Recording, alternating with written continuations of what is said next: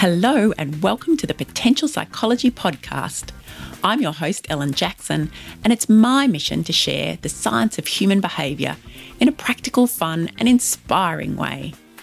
In each podcast episode, I interview an expert from the fields of psychology, well-being, leadership, parenting, or high performance. I pick their brain to uncover what they know about living well. What tips do they have for you and I? And I quiz them about how they apply their expertise in their own life. Join me as we discover simple, science backed ways to live, learn, flourish, and fulfill your potential. Hello, and welcome back to the Potential Psychology Podcast. I'm Ellen, and this is episode 74. And today's guest really challenged my thinking about how we teach and develop our skills at work and maybe everywhere else in our lives. So, I spend considerable time presenting to groups on topics such as stress and resilience and teamwork and leadership and well-being and productivity. And the way I do that is pretty old school. I stand at the front of the room. I sometimes use slide decks, although I still have a tendency to refer to them as overheads, which is probably testament to my years at university in the early 1990s when lecturers would write on transparent sheets and project their notes onto a screen using an overhead projector. Do you remember those? Does anyone under 30 even have any idea what I'm talking about. That's how long ago it was. Anyway, I stand at the front and I pose questions and I provide information and I challenge my groups to complete little exercises, usually using notebooks and pens and sometimes post it notes and butcher's paper and markers. So, like I said, it's old school. And I reckon that there's merit in doing things this way. One of my aims of working with groups is to create a common experience and a common language across a team or an organisational unit or maybe a whole workplace. So we share the same words, we share the same ideas. And I do believe that human to human connection is important in learning. And I always try to get a few laughs during a session because I know that positive mood really contributes to our openness to new ideas. So, standing at the front talking might be old school, but I think there's some benefits in that. But to be fair, I've not really given a huge amount of thought to other ways of either creating this content or providing these learning experiences up until now. But my guest today, Thomas Igeme, who's the co founder and COO of Tribe.ai, and they provide new ways of developing ourselves professionally and personally. And he got me thinking about how technology might be able to help us solve some of the trickier issues of learning, like practice it's all very well for someone to listen and learn and practice a new way of thinking or doing something in a face to face workshop. As we all know, we then leave the session and we go back to our busy lives. And even with the best will in the world, we don't always get an opportunity to really practice that new skill or that new mindset. And so that's one of the topics, just one of the topics that Thomas raised in this conversation that we have for you today. And it really got me thinking. And if you're like me, you love to learn and think and I know you do because I know that's a defining feature of the beautiful potential psychology community, then I think you're really going to enjoy this interview. Uh, not to mention learning a little more about Thomas himself and his fascinating story. So, a little plug Thomas Igeme is not just a guest here on the podcast today. He will also be a speaker at the PAFOW Sydney 20 event, which is now just a week away. So, PAFOW, People Analytics and the Future of Work, and their fabulous Sydney event are our partners for this episode of the show. The event's taking place on the 3rd and 4th of March 2020 at the Amora Jamison Hotel in Sydney CBD. It's the preeminent event in this part of the world, focusing on bringing together leaders, practitioners, vendors, academics, and all of those interested in how people, data, and analytics will affect the future of work and our daily lives. So, to find out more, and register to attend, go to pafow.net. That's P A F O W.net. And don't forget to use our special discount code, which is SID, S Y D 200, for a big discount on your registration fee. Okay, let's get chatting to our guest. With me today is Thomas Igeme, the co founder and COO of Tribe.ai, a technology platform that uses the science of habit building to help people reach their full potential. Thomas is an engineer by training, an instructor and researcher at Stanford University in the United States, and his LinkedIn bio simply states, I build tech that unlocks the potential of people and teams. But I happen to know that there is so much more to him than that. Thomas is here with me to explore diversity and inclusion, technology, learning, growth, and fulfilling our potential. Welcome, Thomas. Thank you for that intro. That is a lot of things that I'm supposed to be covering um, in the next so, um, but I'm up to the challenge and looking forward for the conversation. Thank you so much. Fantastic. We'll, we'll keep it broad and just see where it goes. Yeah. To kind of kick things off, I'm intrigued because I've had a look at the tribe.ai website and I need to know more. What is this? What is tribe.ai? Who are you? What do you do? And who do you serve? Okay. Um, I love that. So I'll probably start with what we're trying to do because I think everything kind of falls from there. Ultimately, what we are trying to do is remake the professional skill development experience. So, what we fundamentally believe is that today's um, business worker looks much more like an athlete, a high performance business athlete, than they do a factory worker. And yet, our approach to learning and skill development has not kept up. And so, what we do is we merge um, workshops and coaching, traditional training, with a practice element to actually help you build muscle memory around these new quote unquote soft skills. Um, and we do that through a wide range of disciplines. If you look on the website, you can see them all. But we deeply focus around diversity, equity, and inclusion for two reasons. There's a business reason for it. Kind of science shows that that is the number one investment that individuals and companies can make in their bottom line from a soft skill perspective. Um, so while we teach a range of leadership and soft skill development, we'll do it through the range of um, diversity and inclusion. And the second is deeply missional for us. So I'm diverse, and I'll walk through, um, if we get the chance at some point, to give you a bit of my story.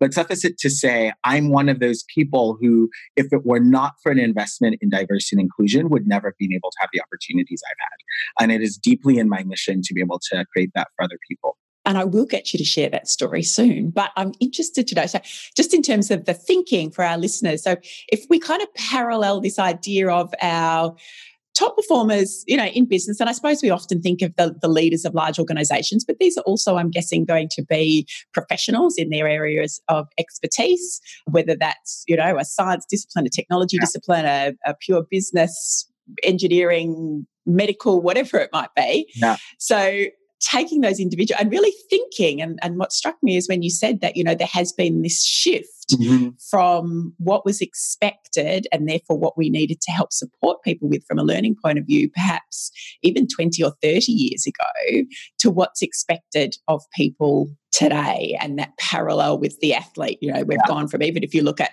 our local australian rules football when i think back to what was expected of yeah. the athletes then, the footballers then, which was really still uh, largely an amateur type competition, yeah. to what it is today. You know, we're seeing that parallel shift in our professions. Is that what you're saying? Yeah, I'm saying that. And so I love what you're calling out. One is the fact that just like the performance level required of folks in business is much higher than ever. But literally, the work is more complex than it has ever been. Um, and it's more complex for a number of reasons. There's just literally so much more technology. So there's so much more you need to know and be an expert in to win. It's also so much more global. So, how you need to interact.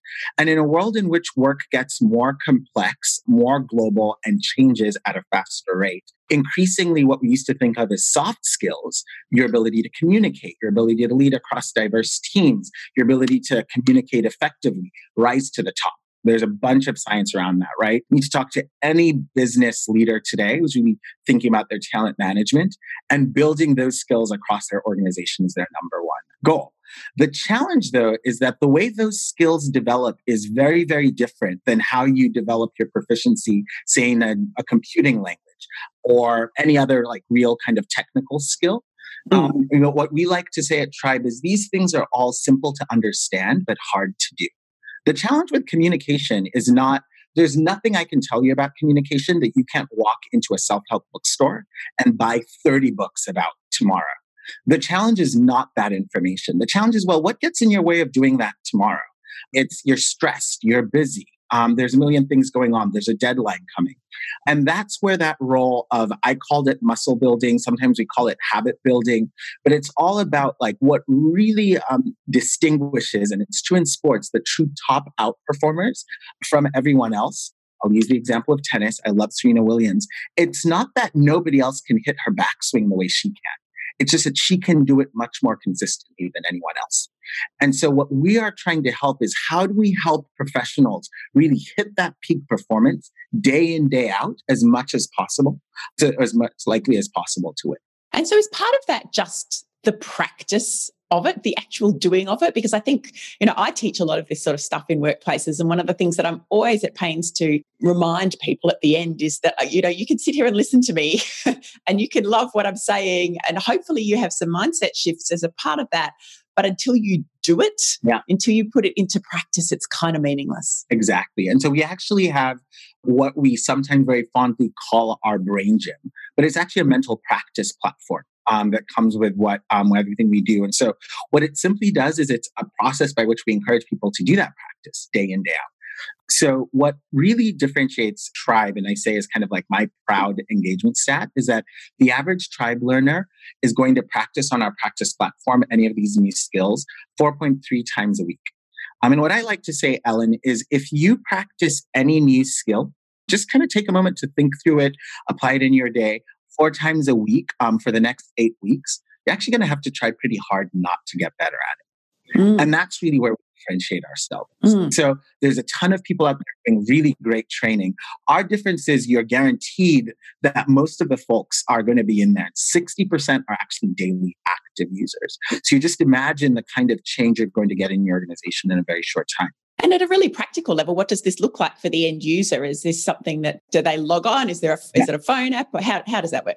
So you access it off of your phone. It is a phone-based web app. You access it through your calendar. So much way in the spirit of habit building, it's all about picking a certain time of the day and building that in. And then we base our approach on cognitive behavioral theory. Just the simple idea that the way we think affects the way we show up, which affects the way we behave, and vice versa. And so, what happens is you just do a small reflection exercise. That's really all it is. It's made up of about five questions a day. The questions keep changing every day. They're designed to take no more than one to two minutes, but they will always cover three things that have been kind of been scientifically shown to accelerate behavior change. First is self awareness. So, just taking a moment to ask, did I do my best at that new skill I wanted to? Or did I not? With no judgment, because we're all mm. going to have moments when we don't. The second is what we call visualization, which is a big fancy word for just taking a moment to learn. So, hey, if I did the thing, what did I learn from doing it? Right? Mm-hmm. I went in and tried to engage in feedback, for example, um, in a different way. What did I learn from that? Or if I didn't, what got in my way? And what I want to do differently. And then, lastly, and probably the most important part, is intention setting. So, what's one thing I'm going to do differently in the next 24 hours to actually build on that skill? And it's a simple activity of going through that, right? Which is really the core of the power. And then what we build around that, though, is this whole motivation engine, AI powered motivation engine to keep you coming back. And so, what that motivation engine does is three things. First is just motivating you. So, when you're doing it and coming in there, there's gamification and badgeification. When you aren't coming in there, we will remind you why you wanted to do it. So as you are getting set up, we'll take a moment to ask you what were you hoping to achieve? What are you hoping is different? Who are you doing it for? And we'll kind of surface that to you in the moment to keep you going. The second thing it'll do is it'll connect you to other people who are working on the same skill. I think one of the hardest things as a professional working on your professional development is it can feel pretty lonely. But you know, if you're working in that room, there are hundreds of other people, probably in your organizations, millions across the world, who are also probably trying to work on exactly what you are. And we just connect you to a couple of others where you can share your wins, encourage each other, etc., and just get that sense that you're not alone. And then lastly, we do a bunch of data analytics for you so that at the end of your week, the investment that you've put in developing your professional skills feels very similar in terms of the data you get back to the investment you've made working out with your Fitbit. And so you can get a sense of, you know, how much time did I spend doing this? What did I win? What did I find that I worked well? What didn't? And so those three things together, the motivation and encouragement coming from the AI, the social element coming from connecting you to others, and the data coming from this kind of serve to create this really advanced cool system that keeps people coming in. Yeah, there's so many things in there that you said that was kind of setting off little light bulbs for me. I think, well, firstly, it's coaching, really. You know, I, I do a lot of coaching one on one with people. What you've described is really just the kind of thing that I would do face to face or online with an individual. But so it's really, and the goal in any coaching engagement, as you know, is always to help people to then self coach. So I guess that's part of this as well, getting into that habit of self awareness, self reflection, setting the little test and learn goals. Yeah. You know, where do I go from here? The other thing, but just, you know, the consciousness raising about mm-hmm. it that comes from that of what went well. And I love that you said that without judgment because mm-hmm. we know that when it doesn't work, we've tried and it doesn't work. That's where we're going to get the best learning yeah. from when we're able yeah. to consciously reflect on that. And instead of going, oh, okay, no, I'm not looking at that. I'm never doing that again because that was uncomfortable. Exactly. It's actually getting to that point of being able to say, you know what, that just felt like a disaster. Yeah. you know, I tried to give that person that feedback yeah. and it just did not go well. Why not? You know, what could I do exactly. differently? Yeah. And then the other thing that I love that you, you mentioned there is that relationship, that connectedness element, because, and I've had a couple of conversations recently actually with podcast guests about the need for us probably to recognize more mm. the importance of our environment that you know the container we sit in the people that are around us yeah. in order to maintain our motivation because a little like you know you referenced the fitbit there a little like our physical exercise you know we try to kind of set off on these solo missions to get fit and often we fail because we just don't have that support of other people around us yeah perfectly said yeah, look, amazing. That's very cool. And one of the messages that I think I received when I was doing my little bit of background research on this was that this is really starting to look at what can professional development mm. and really it's personal development in many ways, isn't it? What does that look like or what does it need to look like for the current and future yeah. generations? 100%. And a story that I just really love that I think just really epitomizes this um, is actually kind of one of my favorite success stories where with actually a launch that we did with one company with this guy Emilio. He's early in career, just coming in, um, stepping into a new role, feeling a huge amount of intimidation as he's coming in. And as someone who is Gen Z, Emilio is just like not used at all to any kind of learning or engagement that looks like what we offer today, typically a big workshop coming in, anything that's like two hours long. I hate to put him on the spot, but he does not have the attention span for a two hour thing, um, let alone an hour. He's deeply used to things being deeply personalized. He's highly self quantified. And so, in many ways, what's new about what we're doing is not the core. I love that you talked about that this is what you work on with your coachees. There's nothing about this process and how people learn that is new. Homo sapiens have learned for the same way for as long as our species. You go back to the Greeks, this is exactly how Socrates. Yeah, absolutely. Socratic method. Yep. You know, it just it goes back as long as our history. So that's really not the element that's new. The element that's new is how do you package that in a way that feels scalable, that's able to reach Emilio where he is over there. And really that's what we're aiming to use technology to do. Um, because we we hit those scale factors. And the cool thing then that you get, and he just had this like really wonderful story about how he'd been able to work on his imposter syndrome realizing that and able to leverage one, the sense that he wasn't the only one working on this and how alone that he'd been feeling, as well as the sense that he was actually making progress where he thought he was stuck. And it's those kinds of like very real stories about reaching people out there that certainly keep us excited. Yeah, that is exciting. I think that is one of the, the great capabilities maybe of the technology, you know, just the current technologies that we have and, and these rapidly evolving technologies, yeah. you know, being able to keep up. I, I have an 11 year old and an eight year old, both boys, and I try at times to envisage what life's going to look like for them, even what high school might look yeah. like for them.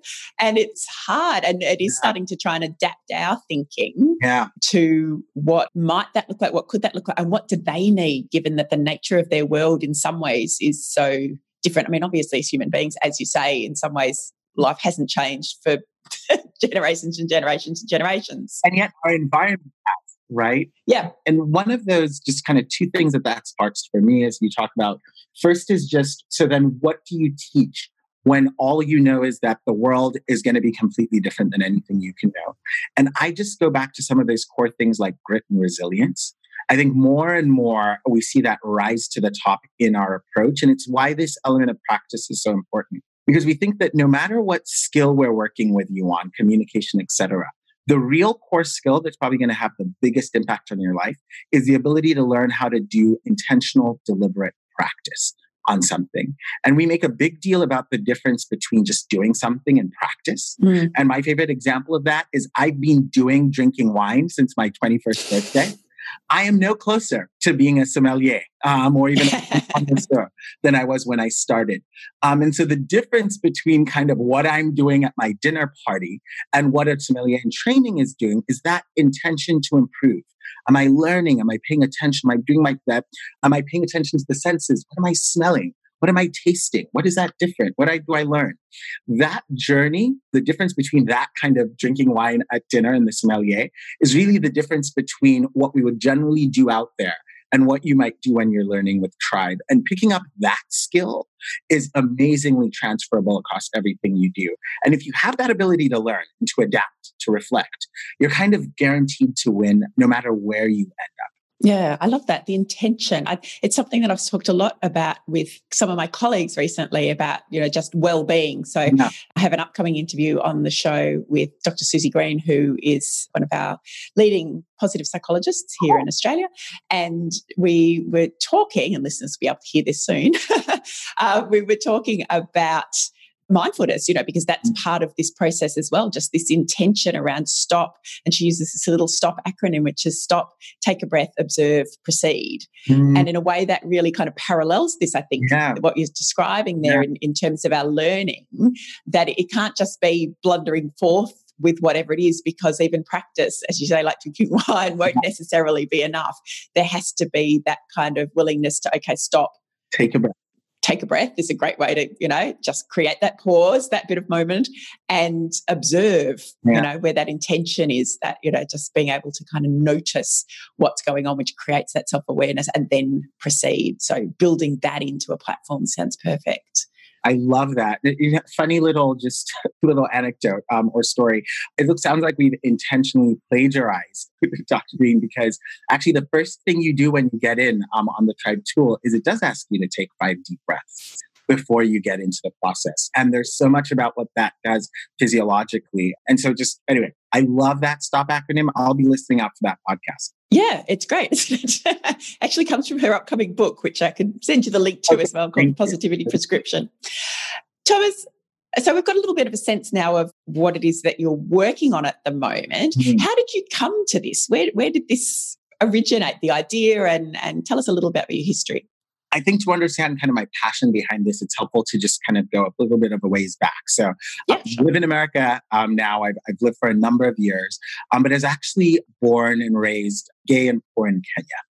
Um, and the reason that's important is you have to understand that for most of like the first 18 years of my life, being who I was was either something that didn't exist, um, something that was a capital offense, um, or something that was worth a year in prison. And so when I first came to America at 18 um, with exactly $273 to my name, my professional aspirations were as much about survival as they were about self actualization.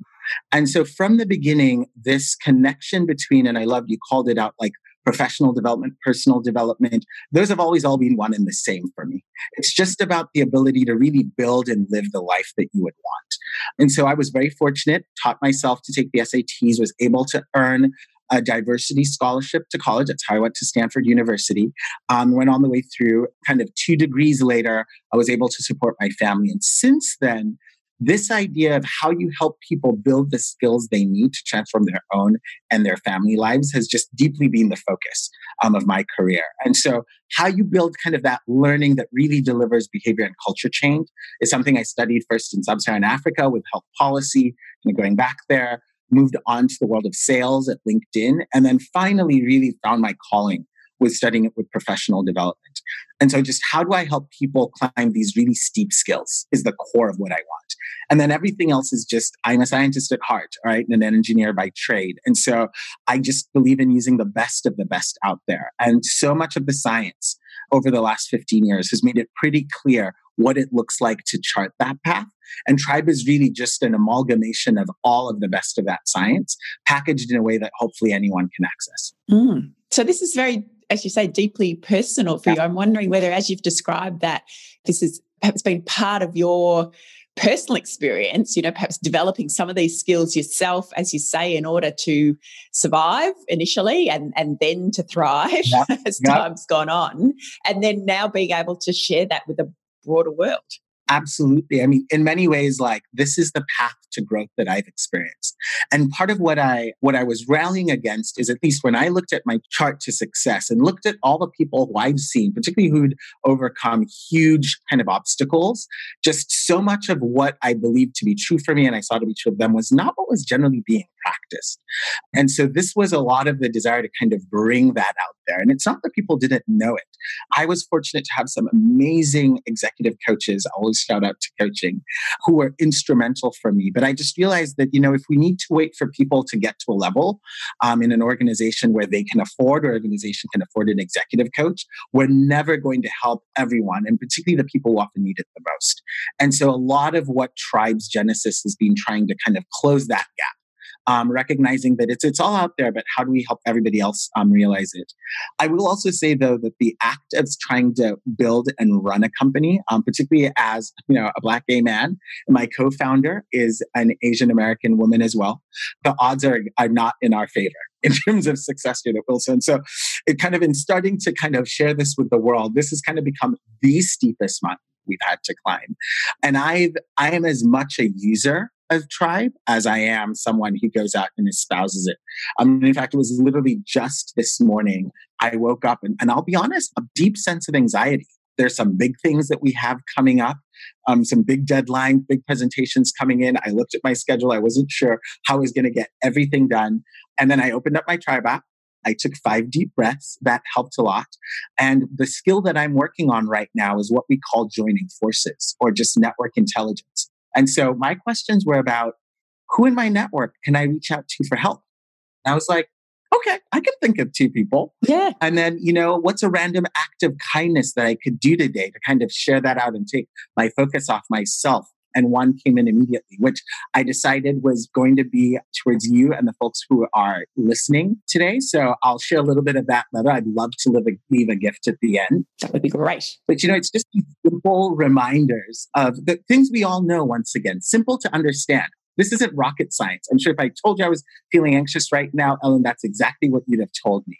But sometimes we just need a little help. Yeah, and it comes back to that intention, doesn't it? Yeah. And a little bit of investment. I think that's something that's really I've become increasingly aware of with the people that I speak to who really are thriving in their space. And, and to be thriving doesn't necessarily mean, as you say, you don't suffer from anxiety or you don't struggle on days or you're not mm-hmm. feeling overwhelmed.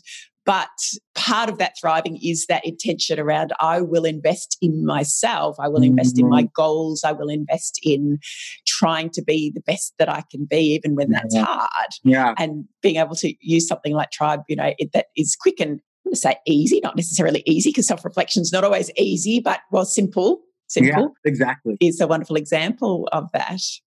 Thomas, can you tell us a little bit? We, we talked uh, briefly there about the diversity and yeah. inclusion, which, to be honest, might not even be a term that a lot, a lot of our listeners are particularly mm-hmm. familiar with. So, could you tell us a bit more about what, what that means yeah. and why it's important to you? Yeah, so those are two really powerful questions. I'll talk about what it means and then why it's really important to me. Right personally. So I'll just talk about like why I think everybody should be interested in diversity, quote unquote diversity. And I'll actually talk about the scientific reason. And it's this term that is increasingly known as collective IQ. And so the whole idea of collective IQ is that if you get a group of people together, they are going to be much more likely to be successful or a much greater predictor of their success is their ability to take advantage of a diverse set of ideas to win amongst that group than it is anyone's individual intelligence. And you know, you can think about that like pretty logically, right? That means the more if everybody thinks the same, then we didn't need everybody else in the room. The value mm. of having different perspectives is we sharpen each other and we win. And so that simply is the value of diversity. It's just like, hey, we're going to get ahead and we're going to get ahead faster if we have different experiences and different perspectives. And quite frankly, from a business perspective, the businesses that win, and this is being studied again and again and again, the most recent study came out from the McKinsey's kind of, they do a, an annual report on the state of diversity. Companies that rate the highest on diversity outperform their peers in the stock market by up from 10 to 15 percentage points. So, so that's kind of like the first just logical business imperative. The second one is that what it takes, though, in order to create an environment where diverse voices are heard is all about building inclusion, right? So it's creating a space where we hear different people and go. And a lot of times people hear that and think, like, well, okay, so let's go get all the racial or ethnic minorities, or let's bring in more women. But it is so much deeper than that. One of the big things that we talk about is what we're looking at is not looking for diversity of feature but diversity of perspective. And so, what happens when you invest in creating a space where those people are welcome is actually everybody feels a whole lot more welcome. Introverts introversion versus extroversion. People who are new in career versus people who've been in career for a long time. When we start figuring out how do we work better together, it makes us win everywhere.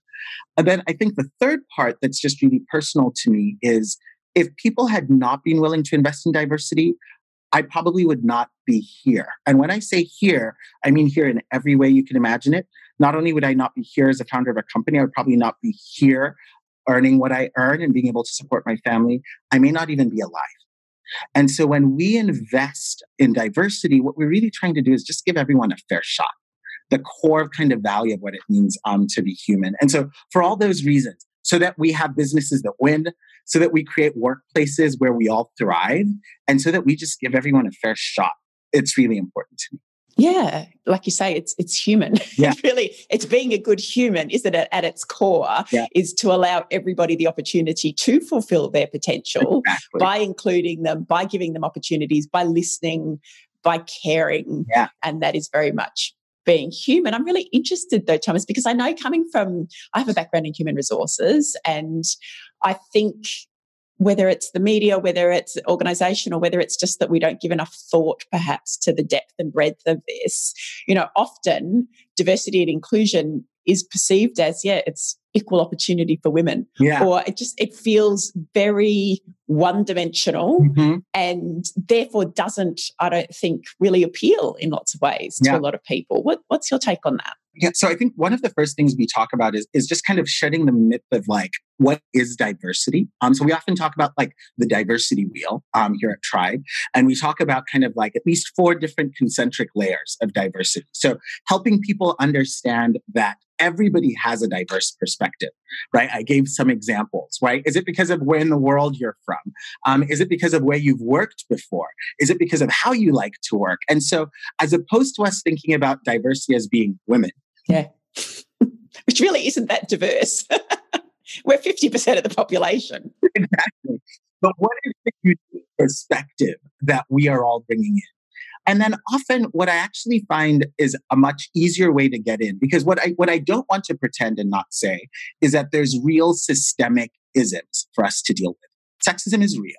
Um, there are very real barriers to the success of women in the workplace that are real that still exist today and that are huge issues for us to address. But that's often not where I'm starting with the people. I don't expect to be able to solve, honestly, um, thousands of years of patriarchy in a two hour workshop. That's not our goal. my goal, though, is, and let's go back to that collective IQ, getting very, very specific on what behaviors are we talking about. And you just called it out so beautifully, Ellen.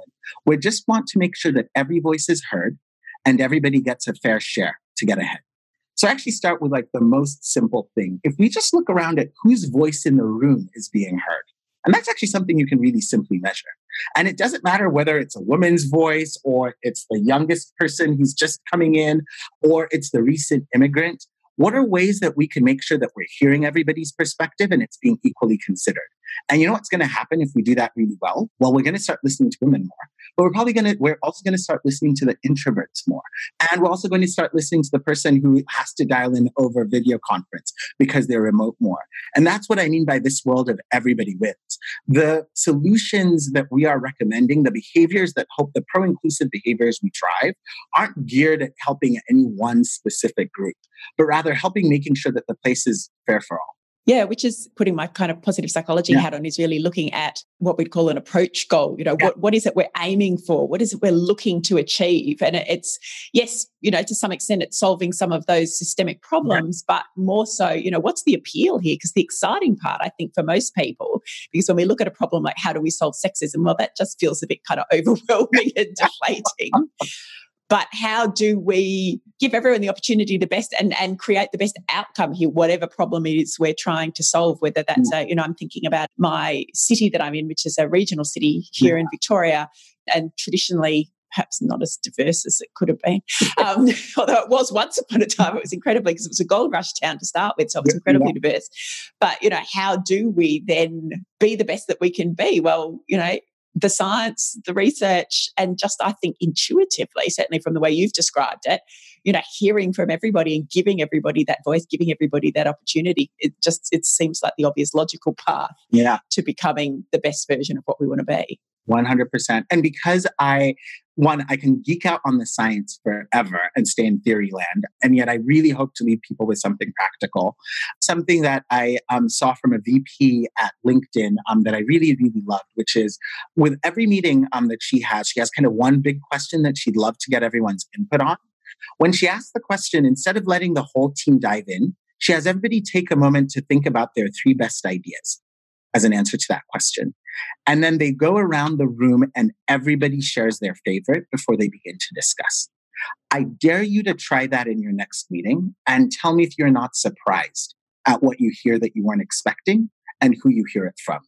And the reason I love that example is like sometimes we complicate this stuff and diversity and inclusion feels like this really big thing. It is really sim- as simply as making sure that everybody gets heard. Yeah, look at that very much appeals to me thinking back over some of the, the many meetings that I've sat in where the leader, usually the person with the positional power, gets yeah. up and starts talking and then you might get the occasional naysayer who's you know almost unstated rule is to be devil's advocate in those roles or in those meetings and then you'll get a lot of people who don't say anything or you just fall into line. It does remind me, I've been reading Brene Brown's book, Dare to Lead. Mm. And one of the examples she gives is of, and I think this is how it goes in, in her meeting, when she became apparent that things weren't being, you know, they weren't as open as she wanted them to be. She asked everybody, or now routinely, when they've got an idea, they write it down on a post it note, and then mm-hmm. it's a case mm-hmm. of one, two, three, and you turn it around and everybody shows what they're doing. So, similar sort of premise in that yeah. because her concern was that if she spoke up and said this is what she thought, then others would just exactly. automatically fall into line with that, or perhaps not fall into line, but not be feeling okay enough to say something about it. Yeah. So, yeah, wonderful techniques there to kind of create that just diversity of views. And I think if we could reframe diversity to be a bit more, well, inclusive, you know. I love that. I wish diversity was more inclusive. Don't, yeah. don't we all? Don't we all? Um, and I don't want to belabor this point too much, but just that question, which I love that example of who are we hearing from? And as we think about kind of how do you help bring in a more diverse group of people and what we're hoping to do at Tribe, I think the one other piece is um, that I'd encourage all of your listeners who perhaps are in positions of power, who are leaders, to just think about who are you taking out for coffee and who are you mentoring? One of a human biases is just to mention the people who look like us. And everybody does that. Mm. I am more likely to go out and look at the black young man in the office who reminds me of myself. There's nothing wrong with that. That's human. But here's the thing if everybody just invests in the people who remind them of themselves, well, then guess what? No surprise that nothing changes. Mm. Um, and mm. so one other thing is, I just encourage if there's, think about who's one person you could take out for coffee or just ask um, on your team who doesn't remind you of yourself in the next week. And the reason I give once again with that is I think all of these things are just things that are going to help make our environments much more exciting, accessible, just more happy places to work. Yeah, and that extends, I guess, beyond our workplaces as well Yeah. into our communities. Generally, if people have roles where they're, you know, whether that's teaching, whether that's community work of some description, whether that's health work, Yeah. or or just being a mentor, you know, I think about our local football clubs or just starting to think a bit more about Yeah. the diversity and the possibilities that come Yeah. from that, the views and the interest. And it's really about being curious, isn't it? Yeah. Yeah. To some extent, just being open to, well, I wonder what that person thinks about this, because they might have a really different view, and that's interesting. Yeah. Does go a little against human nature, though, as you say, doesn't it? Yeah. And again, it's, it's we've evolved this way, right? Like in group, out group. That's how we were, you know, we talk a lot at Tribe about our lizard brain. So kind of borrowing from psychology, fear, you know, fight or flight, places where we feel safe, places where we dare not. And so much of this is just about realizing like we're no longer cavemen. And so it's okay. Uh, in order to uh, kind of progress beyond that between our caveman and cavewoman defaults, there's an opportunity to just kind of step up and look around. And I know I've said quite a bit about this. So I'm happy for us to move on. But I do want to underscore something that I think you kind of positioned and put in a number of times. And I just want to say I've heard you, and it is so wise. We often speak about professional skills at Tribe because that's who's paying our bills. Um, so when companies are underwriting this, what they're often thinking about are leadership skills, professional skills, soft skills. But at the core, these are just really human skills. Our ability to interact with each other, um, to interact with each other in ways that are healthy, to know ourselves, to emotionally self regulate. Everything we're practicing here is just about how we show up as our best selves for us and for other people. And so, thank you so much for keeping on expanding uh, my view. Certainly, I've, I've even experienced that here, um, that this is in no way limited to any one facet um, of our lives. Yeah, and I suppose I've come at it from that perspective because that is what I do as a psychologist, as a coaching psychologist, as a positive psychologist in a workplace, is to help individuals to be their best Yeah. selves. And it, it fascinates me that I get to have these conversations with people from a range of different professions and backgrounds who are kind of coming at the same thing, you know, just from a different perspective. Yeah. You know, how do how do we do it through technology? How do we do it through science? How do we do Yeah. this through business, whatever it might be? Yeah. And I know that's something, or I believe that's something that will really resonate with our listeners too, because I think one of the reasons they listen in is because they get the opportunity to learn a bit more about, you know, how to be their best selves as individuals. Yeah. Yeah. That's wonderful. Thomas, I think we sort of touched on this a bit, but just in terms of the benefits of creating that diverse and inclusive workplace Yeah. from a business perspective, you know, how do you sell this really to organizations? the first thing that we often do is just there's the scientific kind of it's been studied. Um, so it's been studied for the last 20 years. Different places in the world globally so depending on where your listeners are they may be more or less familiar with this. Certainly from an american perspective in the us we studied this for about 20 years. So it was really in the late 80s this came up. I know australia has really studied this particularly the focus on gender equity for a while but depending on where you are in the world, we've looked at it from different angles. And so the science is generally there. Interestingly, I don't find a lot of businesses, at least in America, pushing back on that. But beyond that, often before we go into trying to become more diverse, and a lot of people think about how do we hire more people, et cetera. Um, where we are often working with organizations is just look at the people that you are hiring today. Um, and if you do any review of your employee engagement survey, you will often, unfortunately, find differences in how different populations within your organization feel like they belong and feel like they're able to contribute. And once again, there's a very clear, um, direct line between how engaged your employees feel and how productive they are. So at the end of the day, for like the executive suite, this is purely a productivity question. How are we going to increase engagement?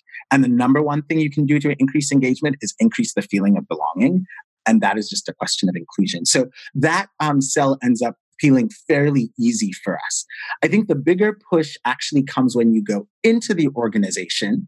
So it's not the executives coming in, but a lot of the pushback that you said, where someone comes into the room and it's like, well, I don't understand why I have to spend a day understanding why we got to bring more women into our organization or whatever that complaint is. And I think once again, the big piece for us there is like, this isn't about the women in our organization. This is about you. Where do you feel like you get heard? And where do you feel like you don't? And how can you take a moment in the places where you feel perfectly comfortable and well heard to make a bit of space for somebody else? And how, in the places where you don't feel like you're being heard and you don't feel like you belong, could you learn how to ask for what you need in order to feel welcome? Yeah, a connection, that connection, the belongingness. I guess it fits again within that kind of psychological safety type notion. You know, how safe do I feel to be myself? How safe do I feel to ask the stupid question or yeah. uh, to volunteer an idea without feeling that that's going to be shut down or career yeah. limiting in some way or, or, met with some kind of disappointment or disdain? Yeah. So, yeah, and then just reflecting on that as I talk. And these are deeper, more human questions, aren't they? I mm-hmm. think this is one of the things that I have both struggled with historically within workplaces, but I think mm-hmm. is changing now is that once upon a time, and whether this was a hangover from the kind of early management consulting type days where we had to go in with flowcharts and you know basically these kind of processes to make things work yeah and maybe that's where some of my resistance to even the idea of diversity yeah. has from that organization not from a real sense but from that traditional organizational viewpoint has been, you know, it's kind of been, and I remember I had to complete because I was the HR person, the, yeah. I think we called it the equal employment opportunity survey or something or other like that. It was basically a box ticking exercise where I had to go yeah. through and count how many women, you know, were in different parts of the organization. And it just, it felt so pointless. yeah. And yet what you're saying is that this is actually really an opportunity to have deeper and more interesting conversations throughout the entire organization about how we feel we belong, how connected we feel. Yeah.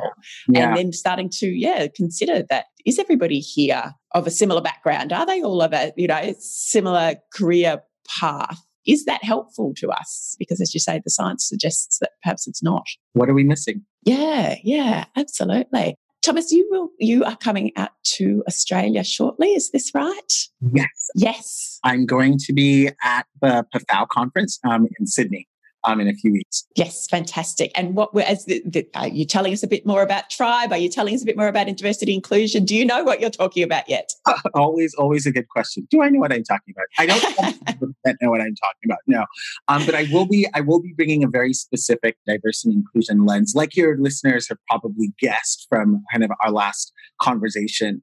This, for me, at its core, is is merely the lens or a very important lens to look through it, but when we're talking about tribe, I'm really just talking about these kind of professional human skills. Mm. But in Sydney, I will be deeply focused on diversity and inclusion and kind of what do we know about the value that it drives, why it matters, and what are kind of the simple new ways that we're thinking about how we address the problem that feel, and I'll use your language, Ellen, much more inclusive, mm. that don't make it a women problem, that don't make it an LGBTQ problem, but that make it a, a, a human opportunity for us to all manage of. I love that as an opportunity rather than as a problem to solve, an opportunity to grasp. An opportunity to grasp. Thomas, I'm going to see you there at the PAFOW conference in Sydney because I too will be speaking there and I oh. too am still refining perhaps what it is that I will be speaking about. So it's been great to talk to you about some of mm-hmm. these things today as well, because I think what I know I will be talking about is, you know, coming at some of our challenging business and people issues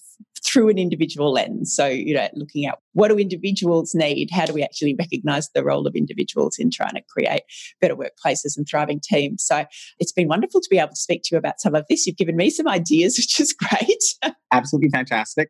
And before I um, let you go, yes, my intention for today um, was to yes. give a gift. And so, what, what we decided to do is just for any of the courses that we have going on, we just love to give you and any potential listeners one free workshop. So the current one we have is on managing energy, but if you look on our website, there, there are a bunch of those. Um, and all you have to do is sign up, and I created the promo code potential. Fantastic, thank you. And so that's it. Just kind of go in, and so at the very least, go get a one-hour free workshop on managing your energy. And what we talk about too is just like time is limited but your energy is an infinite resource if you can figure out how to manage it. And so, yeah. how do you think about managing your mental energy, your physical energy, and your values based energy? But hopefully, that is just something that some of you, um, you and some of your users could feel as a gift Either way, it has been such an honor to spend this morning with you. Well, thank you. I thoroughly enjoyed it as well. And it's so interesting that you talk about managing energy because when, and, and listeners don't know this because we were off the air at the time, but the first thing you asked me this morning was, you know, where's my energy at? How yeah. am I feeling? And I said, oh, a bit tired, but I know I get energy from these conversations. And it's a bit of, you know, N of one pre and post yeah. exercise. I can say definitely feeling more energy, energized now as a result of our conversation. So thank you so much for that. My pleasure. My pleasure. Thank you so much for sharing that conversation with Thomas Igeme with me. I love talking to and spending time with life's enthusiasts, and Thomas certainly fits that bill. So, if you're keen to take advantage of the great offer that Thomas has just made for the PP community, pop over to the show notes for this episode at potential.com.au forward slash podcast. There you'll find the link to tribe.ai and the details not only of the offer to test the Tribe platform yourself and engage in some high quality science backed personal and professional development, but you'll also find the links to find out more about Thomas and tribe.ai and some of the topics that we've covered in today's discussion. You'll also find details of the PAFOW Sydney 20 event where both Thomas and I will be speaking. While I'm talking about PAFOW, big thanks to Lara L and the team for partnering with the Potential Psychology podcast for this episode. If you'd like to find out more about PAFOW, people analytics, and the future of work, join their learning community or register for the Sydney event on the 3rd and 4th of March. You'll find all the details and a link to register at pafow.net. That's P A F O W.net. And don't forget the special discount code SID SYD 200. Now, what do we have coming up in next week's show? Well, I have another international guest next week. His name is Ryan O'Donnell, but he also goes by Ryan O. He's a behaviour analyst by training, and I'm going to get him to explain to you and me what exactly that means. And in his words, he wakes up daily trying to fill the gap between this amazing science of behaviour and the billions of people that it could impact for the better. And he does that through creating cool video, by podcasting, through social media, and more. He's a man on a mission, and I can't wait to bring that conversation to you. That is next week, episode 75 of the Potential Psychology Podcast. Have a great week and do what you need to do to thrive flourish, and fulfill your potential.